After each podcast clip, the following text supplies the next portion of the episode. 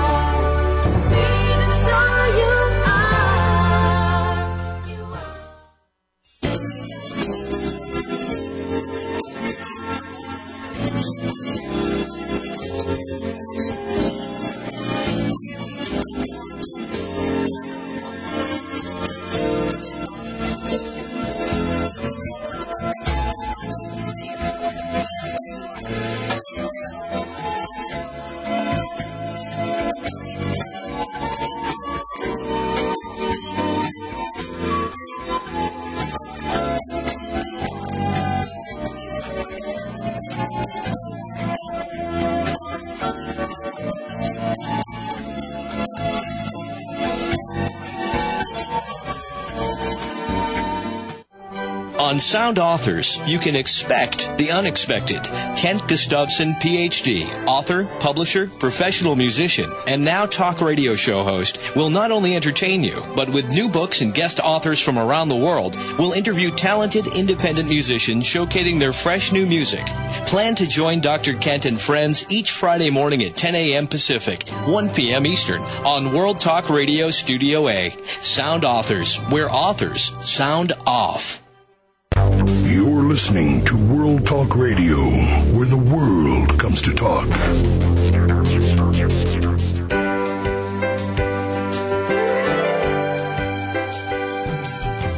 Well, hello, Power Partners, and welcome to radio's finest hour of power, Star Style, Be the Star You Are, a program of positive book talk with authors and experts that help you excel and exceed in life. My name is Cynthia Bryan, and I am thrilled to be your personal growth success coach right here on the airwaves with you every single week.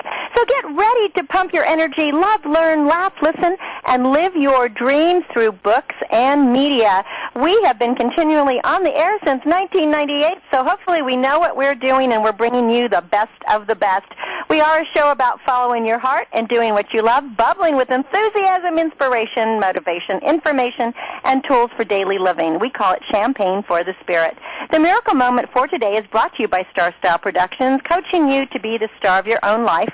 For more information on a personal session over the phone or in person, 925-377-7827. That's 925-377-STAR. And the miracle moment is from psychologist and professor and author William James. It is our attitude at the beginning of a difficult task, which more than anything else will affect its successful outcome. And another one from Teddy Roosevelt, whenever you are asked if you can do a job, tell them Certainly I can, and get busy and find out how to do it. That's the actor in me. Well, we have a hot, hot, hot, hot show for you today. Why is sexual chemistry the key to finding and keeping lasting love? That's our topic in our first segment, coming right up here with author Carol Castle, followed by the tough admissions requirements for colleges and universities with Joey Jagger Hyman's book, Fat Envelope Frenzy. And in Tea for Two, Heather Brittany and I will be talking about smoking in Hollywood and the phenomena of the smoking celebrities and what it means to all of us. This program is brought to you by Be the Star You Are, charity of 501c3, empowering women, families, and youth through improved literacy and positive media, and of course, tools for living. Our motto is to be a leader, you must be a reader. So sit back and enjoy this show. Well, what makes a relationship work? Is it communication, compatibility, or a sizzling sexual chemistry? Nationally recognized leader in the field of sexuality, Dr. Carol Cassell is a senior health scientist at the University of New Mexico School of Medicine. She believes that what is overlooked and undervalued in relationships is passion. And she invites you to ignite your passionate fire with her new book, Put Passion First, Why Sexual Chemistry is the Key to Finding and Keeping Lasting Love. Welcome, Carol, to be the star you are. Well, hello. I love your show, by the way. Oh, well, thank you. Now, am I saying your last name right? Is it Cassell or Castle? Uh, Cassell? Cassell. Okay, so I said it right. Cassell. All right. I want to always make sure. Carol Cassell, C A S S E L L. We want everyone to go out and buy the book. Put pa- pa- passion first. Now, if asked to be very honest, Carol, most people would probably admit that having a healthy, happy, and a hot relationship would be a priority. However, from what I'm reading in Put Passion First, most of us may be choosing comfort, security, and just maybe companionship over sexual chemistry. So what do you think is the first step to really discovering our very sex and, sexy, feminine female that's inside of all of us gals out there? Right. Well, first of all, I was interested because I'm basically a researcher and a scientist. I was very interested in why do marriages fall apart the way they do in this country? Yeah, fifty percent uh, or yeah, higher. that's a pretty scary thing. I mean, it's really amazing stories about people are so enthused, they get married, you know, the hopes are very high for a great relationship, and then one out of two break up over time. 60% the second time around break up, and I have no idea how many people that have lived with somebody break up, but we know the numbers are really high. So we know that there's an issue there, there's a problem there, and I began to research what goes wrong. And what I discovered is that we, for the last 20 some years, have gone in one direction way too far. And that direction is what you said, which is we think we should find a partner based totally on being compatible and harmonious and our soulmate. But I am saying that if you look at what science can tell tell us about love and sex, you want to start out being truly, truly a sexual sizzle with that other person. Then it blends into friendship over time. But if you don't have that sizzle at the very beginning, and then later on work to keep that sizzle there, that relationship won't be truly satisfying. so what'll happen is your sizzle will fizzle, right? It does fizzle, and That's then exactly it. see all these see, this is a totally different approach, Carol, than what most books write about and what most people say. Because I think, especially as women, for so long we have been prompted to be the good girl, you know, and Right. once in a while you want to put on uh, that other little sassy side of you. That's right, However, little- I think we've been taught that to procreate and to make the right family, that you really have to have this stability. But I totally see where if you don't have that sizzle in your relationship, eventually it doesn't matter how good of friends you are, you become like brother and sister, which is a great relationship, but it might be just friends, and there's really nothing more there. That's right. And you know, what happens is you get unhappy with it, just as you said, because you want more than just friendship. There's friends, of course, we all want friends. But in a committed romantic relationship, you want to be a lot more than friends. But you talked about women in the good girl nest. And that is one thing I was so startled with. I mean, women today are different than their moms were way back when. Of you know, sex is no longer a guilty pleasure amongst women. They see it as part of who they are, their whole sensual personality. But even that, women still are afraid to just say, "I am a sensual, erotic woman." And part of it's the culture teaching that there's two kinds of women, good women and all the others. And the other part of it is we get our heads so whacked out on being overweight, of not being just how we want to look. And I think that that's a great inhibitor, and that's a terrible thing for teenage girls too. By Well, it's a terrible thing, Carol, because I, this is one of the reasons we do this show. Is I really think that the media propagates that propaganda, right? Well, I mean, they just- say if that you you have just to be look so in thin, any have long legs, you got to look like Barbie, you have to have big breasts. Yes, you know, exactly. my goodness, if you weren't blessed with these kinds of outcroppings when you were born, you you know, without a lot of cosmetic surgery, you can't really do a whole lot about it. That's correct. So but I, but my message to women and that we are. girls is, you know, love yourself the way you are. Nobody is this model, thin, perfect-looking person. And when I interviewed men and asked them, "What draws you to a woman?" and I sat there, you know, ready to take notes, and I was so surprised with their answers, which were, "What draws me to a woman is her being self-confident." Confidence. That was your number one thing in your book. Confidence. Confidence. that she likes who she is. And whether the woman is 16 or 60, that confident about who you are is a very appealing feature. The other feature is a sense of humor that you don't Well, take it's- isn't yourself in the world interesting, so seriously, you know. It's very fascinating to me that we as women see ourselves differently than men see us as women. I just recently returned from South America and I had your book with me and I was reading it uh, while I was working down there and found it so fascinating. I, I met this woman who was just nearing her 80s. She had been married almost 60 years. Her husband had died two months ago.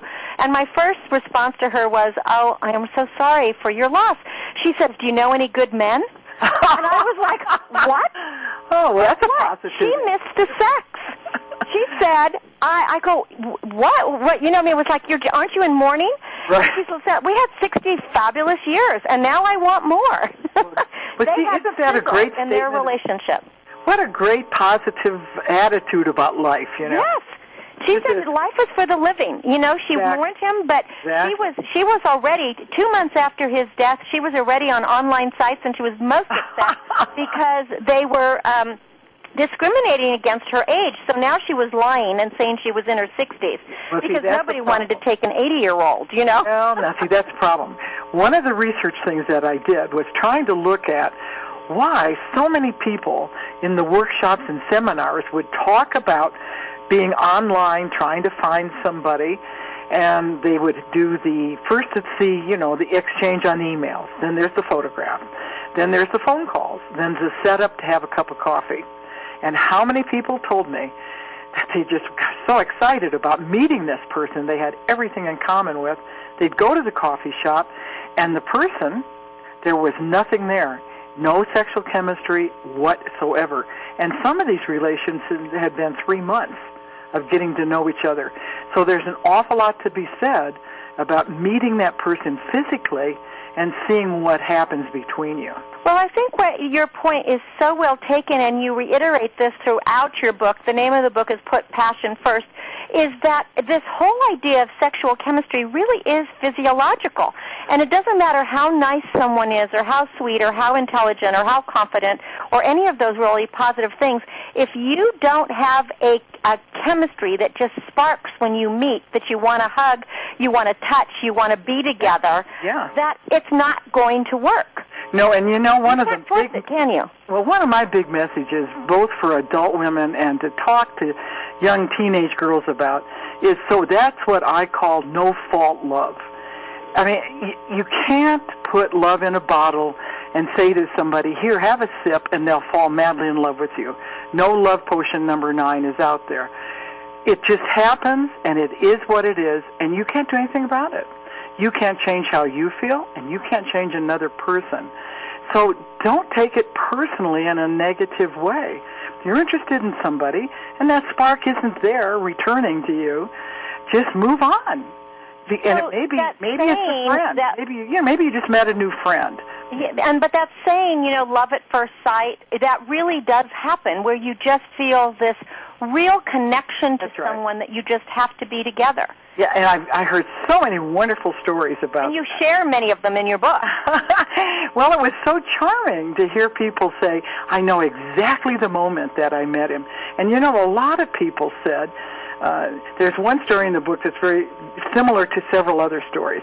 And what it is, is that they met this person and there was something there, but they said to themselves, oh, this person's not my type.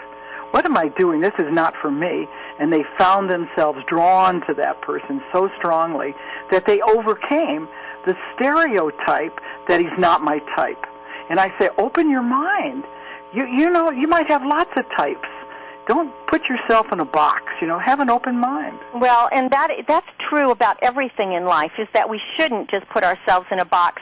Now, one thing I wanted to bring up because you talk about this um, very profoundly in your book, how passionate sex is safe sex. Because when you wrote your book, Swept Away, you were really dismayed and perplexed to hear so many women talk about the risks that um, they involved themselves in when they got swept away in that Right. moment of passion. But in this day and age, we are smarter than that. And the important thing is is to be passionate and to be safe. Absolutely. Because when I'm saying that you should free yourself sexually to know how you feel. I'm not talking about being irresponsible. I'm talking about being, you know, very honest with yourself. But if you have to in this day and age, first of all, use some judgment. You know, be be somewhat cautious about being sexually involved with someone. Get to know them first. Don't just jump on that desire right away. Give friendship a little time to grow. That's part of it. Then the second part of it, frankly, is using contraception and protection. You don't want to put yourself into an unwise choice by getting yourself either an STD or a pregnancy. And I get very concerned about women taking chances and risks that they shouldn't take. Well, and I love the fact that you give women permission in your book. You say, look it, you know, go to the store and buy condoms. Keep them in your purse. If you mm-hmm. feel that you're going to have this, you know, passionate fling, be prepared. Do not take these unwanted risks that could damage you in the long run. Absolutely. I mean, you have to think well of yourself. You really do. Back to some of the things in your show, that sense, that inner core of self-esteem. You don't want to put yourself into some kind of risky situation. You think better of yourself. You know, I, I say to women all the time, I'm too good to get into that kind of risk taking. Well, and that brings up another topic again that's in your book is uh, sex. What is it called? Um, uh, friendship sex with fringe benefits. Is that what it? Hooking up, friends with benefits. Right, friends with benefits. Because I hear that from young people a lot, especially college age kids. Yeah. The bottom line is, is it really doesn't usually work out because somebody No, gets hurt. Tell- here's what the difference is. You know, inside of each of us, as you, you even referred to this earlier, that we have some very big DNA, almost primal kinds of desires.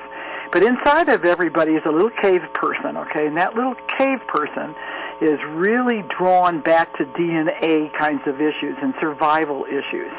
For women, they whether they consciously know it or not, they really want to be protected by a man. They want a man to care for them that they get sexually involved with because the basic primitive thing is women get pregnant. Mm-hmm. And the little little caveman doesn't get pregnant. So sex is a very different thing for men than it is for women. Not all the time, but most of the time. Well, and I think that's a very, very important tool to take into our time period today in the 21st century because even with all the contraception and the protection that we have, we are still women who bear children and until you know men are bearing children, we still have that I don't want to call it a burden, but that's that's what happens if we're not Right. being careful. So, so, but no wonder then that women are so programmed to want affection along with sexual involvement and protection.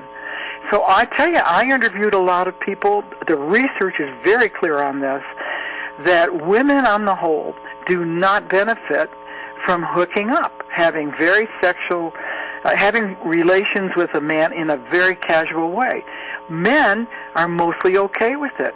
Women say they are, but upon reflection, they're not okay with it. It's not No, good for a woman's soul. It really isn't. Women's women still basically want relationships. You Yes, talk in your book, and the name of the book again is Put Passion First, about communication and uh, connection. And women really want that, whether they say they want it or not. That's right. Do. That's well, right. uh, Carol, this is such a fascinating book, and I think this is one of these books that people, before they take that first step, they really need to know why the sexual chemistry is so important to Right. keeping a lasting love. The name of the book is Put Passion First. The author is Carol Cassell.